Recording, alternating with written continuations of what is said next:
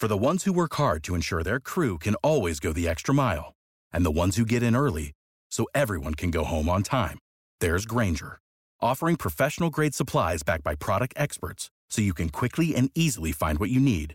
Plus, you can count on access to a committed team ready to go the extra mile for you. Call, clickgrainger.com, or just stop by. Grainger, for the ones who get it done.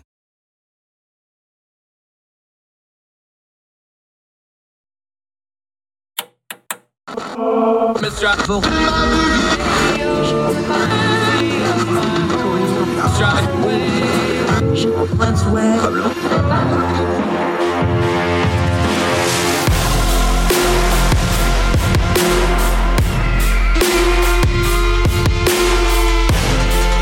your host, Andrew Donaldson. This is Heard Tell.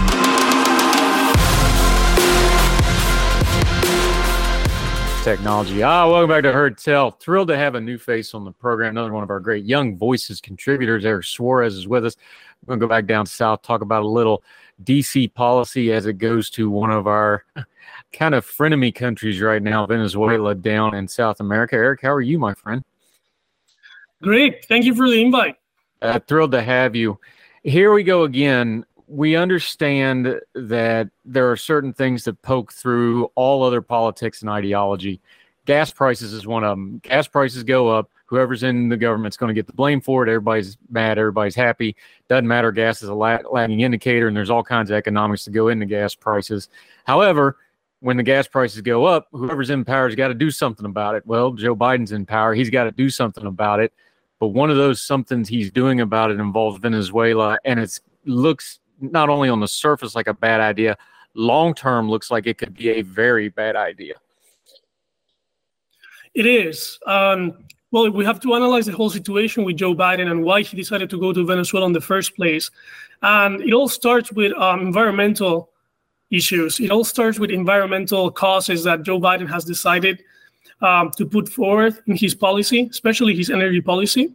Uh, at the beginning of his term, we saw how he immediately blocked uh, the uh, Keystone pipeline, which was going to be a huge, huge deal for U.S. energy and to keep uh, gas prices low to allow the U.S. to be independent on oil on oil prices.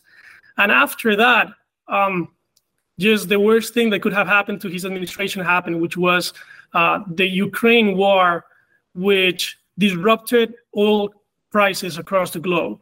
So when you combine those two things and global oil prices go skyrocket, then you find the situation that we're in and the situation that we were, um, especially the first two years of his administration when gas prices went up like crazy. And when you're that desperate, when you see how this is affecting or how it affected the Biden administration, he had no other choice to but to uh, go look for Venezuela, which is known as a very a very oil-rich country, but also very known for uh, its highly totalitarian human rights abuses and many other uh, foreign policy that um, the U.S. usually rejects. But um, that's that's how Biden policy has been acting towards us in the last few years, and the main reason is oil. Yeah, it's not unusual for us to do business with untoward characters abroad. Look, we've been tied up in the Middle East for many, many years, including several conflicts. I remember I was there. Um, we know that there's bad people that we have to do business with. For folks that just haven't maybe paid attention or aren't familiar, give us the lay of the land in Venezuela as it exists today. Nicolas Maduro you know, he had some choppy water a couple of years ago, but has since reconsolidated power. Looks like he's in a pretty solid position. However, the entire country is still suffering greatly under his dictatorship. Uh, give folks the lay of the land of exactly what we're talking about when we're talking about Venezuela, the government, the dictatorship, and the people of Venezuela that are having to suffer under that, because you need that piece of the puzzle before you get to why the policy is good or bad, right? Yes. Um, the overall Venezuela has been a country that has been under totalitarian rule over more than uh, 20 years. In actually, I was born in 1999, already under the socialist regime of Hugo Chavez, that then uh, was handpicked successor Nicolas Maduro. Um, in throughout the years, you have seen a country that was very rich, very advanced compared to other Latin American countries, deeply collapse into economic, political, and human rights abuses. Um, it, it, has become a chaos. I remember in 2014, you could see around people getting food from garbage and and eating from remains of food that went in the streets, going to open uh, garbage cans across the city just looking for food. It was a big state of desperation. And that's on the economic side. When you go to the political rights abuses, in 2014, in 2017, people went to the streets. They tried to peacefully uh, look for change in the country, and they were faced with repression like we haven't seen in our continent in a long time. We saw uh, young people my age and younger uh, at the time uh, killed, uh, straight up um, murder by this regime that used not only uh, tear gas and and uh, water trucks to just repress, but they also were filling uh, their guns with, um, let's say, not conventional uh, ammunition that resulted in the death of many people, especially young people who were the front line of those protests. And the ones who weren't killed, they were tortured for many years. So it's it is a very dark, um, let's say, situation. It's a dark it's a dark um, it's a dark country when it comes to human rights, and that same um, action those those actions led to the uh, migration of more than 7 million people, which is like 25% of our country. Um, especially young people have migrated across across the across the continent. So it is a very dangerous regime. It's a regime that doesn't care about human rights. It doesn't care about its people, and that's the that's the partner that the administration has decided to make business with. Yeah. Eric Suarez joining us. You're writing in Real Clear World. We're going to link to the entire piece. A lot of links in this piece, by the way. Make sure you click through all the links as well so you get the full background. Kind of the heart of your piece gets to something I want to talk about that, like, we we mentioned the Middle East. Look, the House of Saud does really despicable things. They they believe really bad things. They're not good people. The people that run Saudi Arabia, they know how to keep the oil flowing. You never question. In fact, the problem usually is they restrict it down so they make more money off it. They know how to produce and put out oil. They're really good at it. One of the things you argue in your piece is even if you got past the moral stuff, even if you got past the dictatorship and all the bad stuff that's happened in Venezuela, strictly on business terms, this doesn't make sense because they have production issues. They have not upgraded their infrastructure, especially in the last 20, 25 years, as Chevron's really been restricted by the government. They can't get the outside in because of sanctions and things like that to upgrade and maintain the production facilities. They got all the oil in the world, but if you can't produce it, refine it, ship it, all that stuff, it's just a bunch of oil that's laying around talk about that aspect of it because if you're talking about a business deal, which is what we're doing, we're cutting a business deal with them, they're not going to be a reliable partner on any facet. Correct. They're not a reliable partner, and there's two main reasons for that. Uh, especially, the first one is that the the sanctions imposed on the Venezuelan government and the Venezuelan production sector are based on their commitment to reduce human rights abuses to reduce, uh, to allow for more democratic reforms, and to allow for more freedom of speech on the streets. That was the logic in which the sanctions were imposed to create that, sen- that sense of change and enforce it by economic pressure. Uh, what Biden is doing, what President Biden is doing right now, is trusting that the Venezuelan government will continue uh, some reforms or some attempts of making reforms in the country. Uh, the logic is that because the Venezuelan government went into negotiating table with the opposition and is, al- and is allowing, um, in between marks, uh, uh, free uh, primary elections in the country, uh, the the sanctions are reducing, and now some uh, flow of oil is coming into the market and being able to negotiate. But the reality is that long term, we know that the Venezuelan government will not adhere to those advances. The Venezuelan government already in the primary has been persecuting candidates. It has been pressuring its followers to promote death threats and to um, attack certain candidates on the race. Uh, we're seeing that freedom of speech hasn't improved. We have seen that uh, human rights violations and tortures are still happening. So this policy, even on a on a let's say trust basis between the U.S. and, and a commitment of change, has no future at all. So that's one of the main issues with this policy. And the second one, as, as you mentioned, is the production part. Venezuela is a country that its socialist policies has destroyed completely the production area, uh, the, the oil production. Um, we used to produce more than, uh, I believe, 3 million barrels of oil per day, and now we don't produce even half of that. We don't produce even a quarter of that, even I could say. And the main problem with that is that if you want to believe that you can re, revamp the oil sector in Venezuela and the sanctions will not uh, will allow removing the sanctions will allow for the from the oil production uh, to to increase. That's uh, not understanding the situation in Venezuela. That's not understanding the damage that has been caused by socially by 20 years of socialist policies to the oil sector, and not understanding that the ones who are controlling the oil in Venezuela right now are the Iranians. So you're inviting even uh, you're even funding more uh, not only a very dangerous ally in Latin America, you're joining, you're funding one of your major enemies in um, in the Middle East. One of the Venezuela is so desperate to revamp its oil production that it has hired um, Iranian companies and has sold some of their plants to Iranian to the Iranian government which is something very dangerous for a region, but it's also very dangerous for the US to depend on if, if we want to keep oil prices down.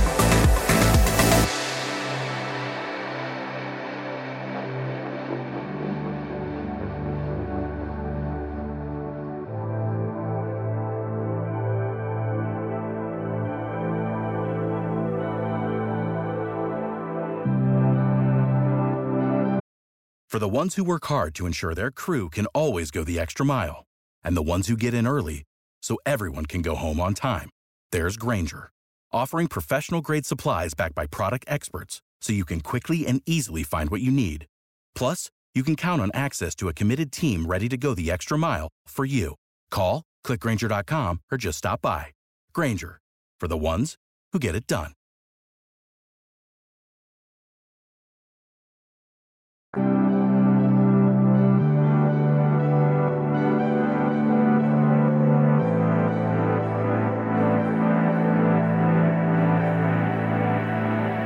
Eric Suarez joining us.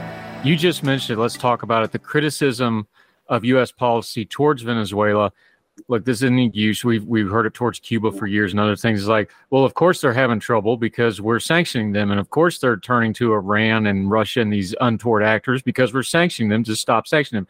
It's a chicken and the egg argument. You have a dictatorship that's doing bad things, so you sanction them, and then they claim the sanctions is the root cause of all their problems and American imperialism, this, that, and the other. How do we parse through that argument? Because you've heard that all your life, quite literally in your case, because you're a young guy. You've heard this all your life. Well, it's all America's fault. It's all the sanctions' fault. Yes, the sanctions have cause. How do we unglue that ball a little bit, do you think? Well, first you have to understand the, the base of the sanctions and understand also the timeline of Venezuelan collapse. Uh, I feel like once you know those two things, you already can make your own judgment, and that judgment is going to logically end that the sanctions did not cause Venezuela's collapse. So, this the let's say the major economic uh, decline in Venezuela started in 2013, 2014. By that time, sanctions imposed by the U.S. weren't imposed on the economic sector, weren't imposed in, men, in, in the production sectors of the country.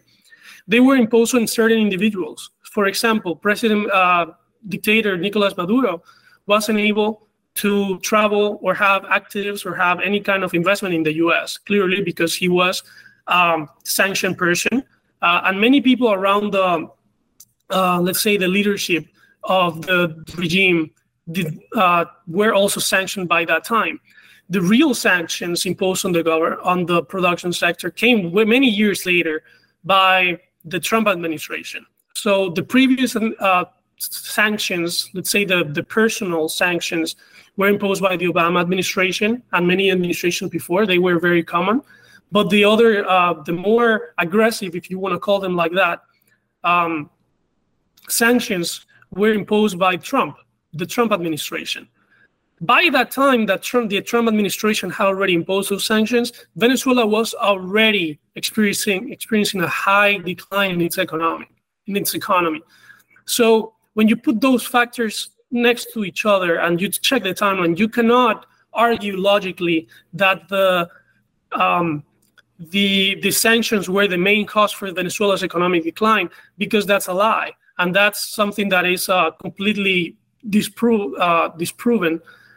And second of all, um, the oil production sector has been collapsing in Venezuela way before the sanctions imposed on on the oil sector. And when you read and analyze what the um, the main reasons for the sanctions were put on the economic sector in the first place, you can see that the Venezuelan regime has been using the the, the oil production sector to first finance um, war equipment, to finance repression equipment, to finance human rights violations, and to finance themselves through corruption. So there is none of that money was actually benefiting the people. It wasn't benefiting the. Um, it wasn't funding any positive uh, let's say, program inside Venezuela, like socialists claim. And the sanction, and you can see the result of that because when imposed the sanctions, Venezuela did not collapse even more. In fact, after the sanctions were imposed, you could see that other sectors developed because the money laundry machine that Venezuela is had to find another source of revenue. So that's a very interesting fact that happened during those times. So when you know these two things and you know these two time this timeline, you have to logically argue or come to the conclusion that in the end the sanctions did not affect venezuelan people. It did not affect the venezuelan people. It affected the venezuelan regime officials. It affected the regime. And it stopped and it put him in put them in such a dangerous position that they had to especially from 2016 to 2020 um, allow the figure of, of Juan Guaido to um, to be protected by the U.S. and they have to comply with U.S. Uh, policy and and and they were on on the let's call it they were under the mercy of the U.S. if you want to say in some something like that way. Yeah, Eric Suarez joining us. Okay, we talked about that. This is a deal. The Biden administration, for all practical purposes, have cut a deal with Venezuela. What did we get? What did they get? break down the actual particulars of this specific um, transaction because some of the things we gave them kind of raised a few eyebrows, and some of the things we're getting back raised some eyebrows. It, it, it raises a lot of eyebrows and it raises a lot of concerns, especially uh, deep concerns, because I feel this is one of the worst deals that the U.S. has ever made uh, that I have even that I remember. Um, just for context, this deal hasn't. It wasn't just a one uh, one meeting, one deal kind of kind of situation. It was uh, several meetings that have been happening through uh, many months, more almost a whole year, and that have been resulting in different outcomes. The first one uh, was the exchange of two of Nicolas Maduro's cousins that were uh, that were here in the U.S withheld over drug trafficking trafficking uh, charges. They were convicted and they were uh, perse- persecuted and convicted. Um, we gave uh, the first meeting gave away uh, traded them with some U.S. Uh, citizens that were in Venezuela also um, in jail. Some uh, oil businessmen that were over there. Uh, that was very interesting because that was the first time the U.S. broke its policy of dealing directly and recognizing um, the interim government of Juan Guaido as part of the Venezuelan government. And the second part is that um, when the when the oil prices started going uh, up across the globe due to the Ukraine war and the oil supply in the world was going going down, um, the sanctions were lifted and Venezuela was able to negotiate with other countries as well.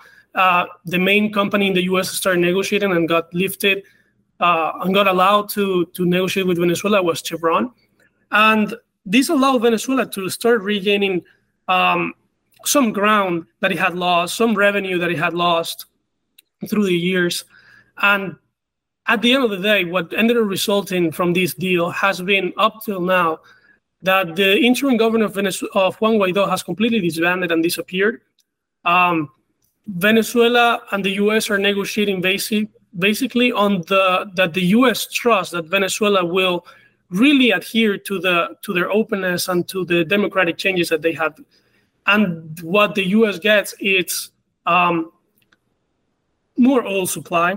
That it's a very weird deal because if you're negotiating with somebody, you expect equal, um, equal, let's say, to have to have the equal leverage. And what I'm seeing from this negotiate, negotiation is that they is that Maduro is gaining a lot of ground, and the U.S. is running solely that Maduro will keep its word, which is something that should not be uh, that is not sound policy and it's definitely not a sound uh, agreement. You're dealing with a human rights abuser. You're dealing with a dictator. You're dealing with somebody who has no interest in remaining in losing power, and the deal is that he will allow reforms that will eventually lead him to lose his power. So this is not a sound agreement. This makes no sense at all. But that's the current situation that the U.S. is dealing with Venezuela at this moment.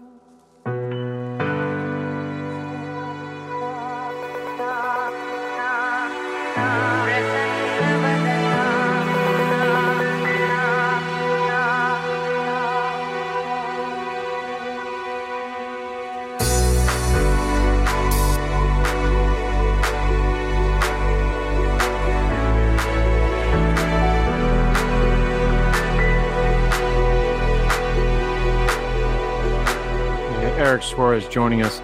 There's not a lot the U.S. can do other than outside pressure. And Maduro, again, he's kind of he he came a little close maybe a few years ago. He's kind of consolidated the power back down now. It doesn't look like he's going anywhere.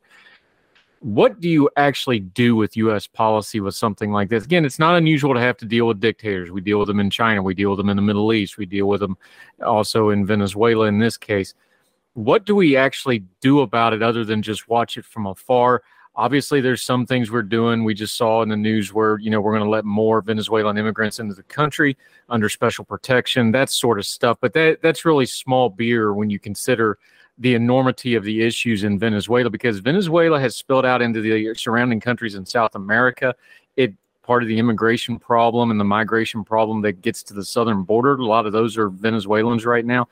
This is a problem for the hemisphere and really the wider world what should they be doing? Because economic pressure alone isn't going to change a dictatorship that this is ingrained, is it? No pressure from. I, I believe that pressure from one country alone will not change, even if even from the mighty U.S. If you want to say like that, it will not. It will not change most, especially because uh, Venezuela still has very important allies like China. It has very. It has the aid of Iran. It has the aid of Russia there's a big network of countries that align better with Venezuela than with the U.S. and that um, Venezuela has always been uh, very helpful for them in the matter of resources. So it's an important it's an important piece for their for their advancements and even with pressure from the U.S. economic pressure from the U.S. it will not really help um, to bring down the the Maduro regime Nevertheless, that doesn't mean that the U.S. pressure is not important, and that's one of my main criticisms with the Biden administration, is that they're making it easier for the regime by, by reducing sanctions, by negotiating with them, by treating them like like a like a regime that does not commit human rights abuses and does not deal with um, has not tortured in the past uh, U.S. U.S. citizens and that's a very dangerous precedent. That's something that the US should not be allowing itself. It should be more strong in its stance and, and the deals, be way more careful with the deals that we made with Venezuela.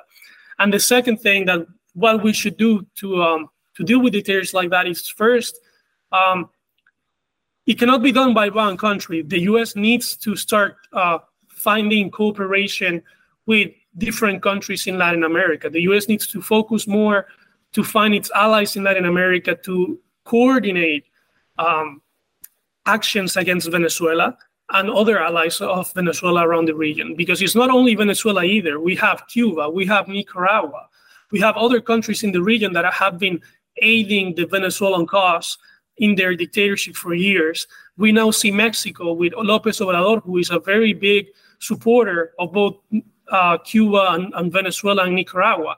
So that, those things are very dangerous. Right now, it's a very difficult time to really take action in Venezuela because um, the whole the whole region has shifted left very drastically, and we see many governments in the region that are pro uh, left, pro Maduro, and so and the ones who are the least aren't that opposed aren't opposed enough to really impose a change in the region and try to pressure them. Um, but definitely, what the U.S. is doing is not helping the situation. Instead of putting more pressure and, and making it hard for Maduro to expand and to regain power and to regain the confidence of the regime, because at the end of the day, the regime starts down in itself, it will collapse by itself. What this administration has done is to give the power back and the confidence back and revenue back to the regime to keep to keep going forward. And in my opinion, this has been a big backtrack on the policy that Venezuela for Venezuela that the U.S. has been having. So while economic sanctions are not enough, and there is there is really a need to act um, uh, as a region in cooperation, uh, reducing sanctions because it's not the right time right now to make those policies as a whole uh, is not an excuse. And definitely making the deals that the U.S. is making right now with Venezuela is not even is not even an action to to keep the, the governments in line, to keep the regime in line. It's it's just feeding more and more into the government and into the regime. And more years of this policy, if this policy continues, I feel that Venezuela could become a big danger in the region.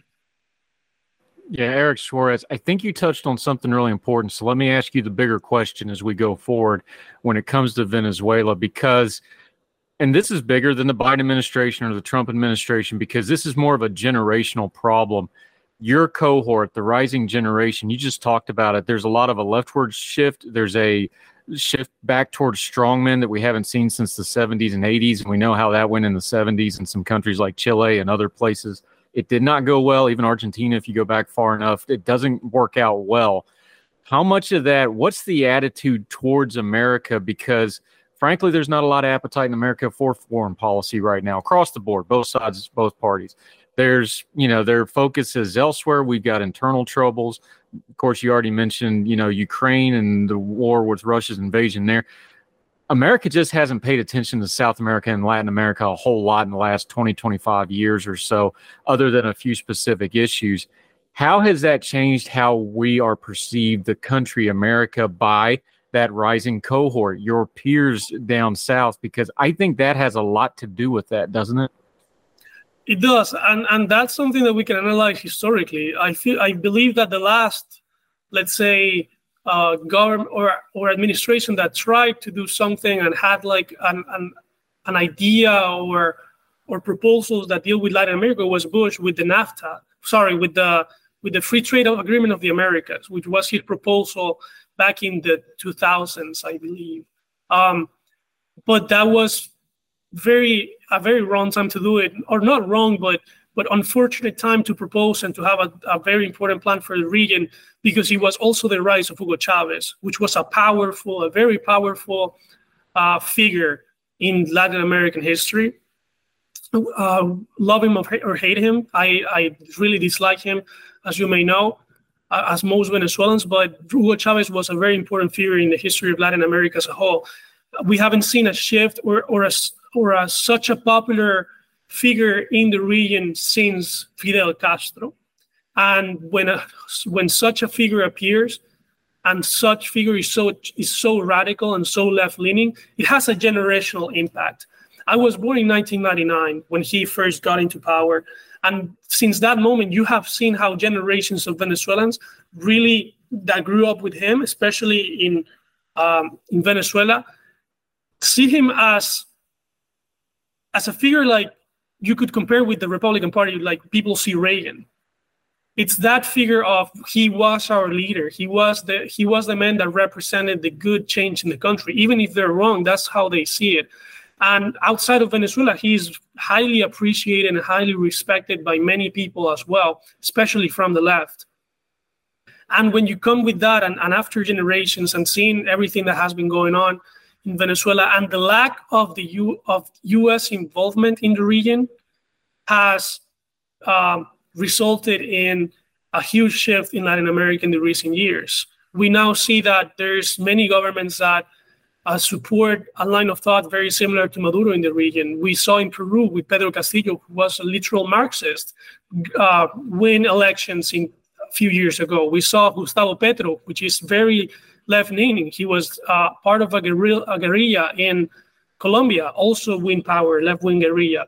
Uh, we see Lula da Silva, who has been a long-time ally from uh, from the Venezuelan regime, gain power in, in Brazil. We have seen um, uh, uh, the Kirchners win power in Argentina again.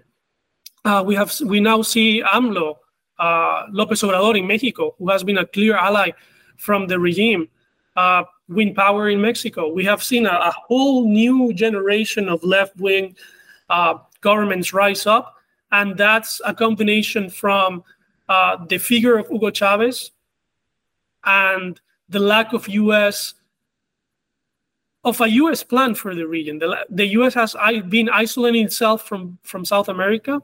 I don't think there is a plan about South America, and I think that the policies imposed in Latin America from the U.S.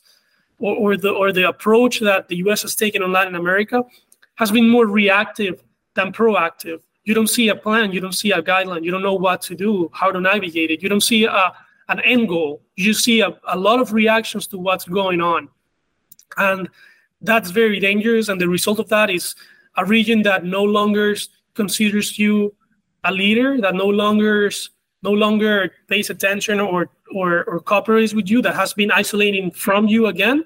And when it comes to politics and when it comes to cooperation, um, it, it, that's that's terrible, and that's the result of an isolationist uh, foreign policy from the U.S. or not isolationist, but uh, uh, rem- removing itself from from Latin America and from their regional politics. Yeah, the thing with foreign policy is it has to be consistent and it has to be coherent. And America is not good at either one of those for quite a while now. Eric Suarez, this has been a fantastic conversation. We'll definitely be having you back. We're going to link to his whole piece in Real Clear World uh, on the Venezuelan oil deal. Make sure you read that. Let folks know where they can keep up with you and how they can follow you until we get you back on the show again, my friend.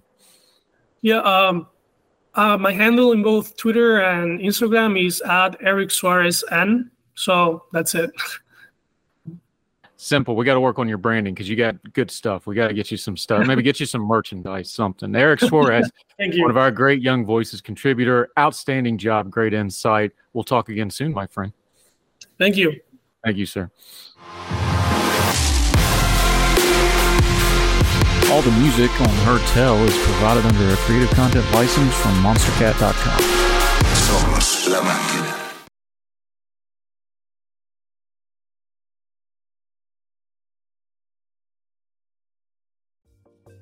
Folks, if you've listened to the Heard Tell program, you've heard our friend Gabriella Hoffman, but you need to make sure you're checking out her podcast, District of Conservation. It's a podcast exploring the nuances of true conservation efforts from DC and beyond. From topic discussions to exclusive interviews with conservation and energy newsmakers, Gabriella keeps listeners appraised of the latest news stories while elevating important voices. Listen to the District of Conservation on Apple Podcast or wherever podcasts are played. Religion is at the intersection of our 21st century life, even if we don't express a faith. At a time when it seems that religion isn't as prevalent as it once was, it still leaves its mark everywhere. As a pastor, I know that religion isn't something I just do on a Sunday, but it's found in every nook and cranny of my life. Sexuality, politics, social media, the economy, war, nationalism all have some kind of religious angle to them. And as a communicator, I want to find the stories that can help people understand this part of our society that is so important to so many.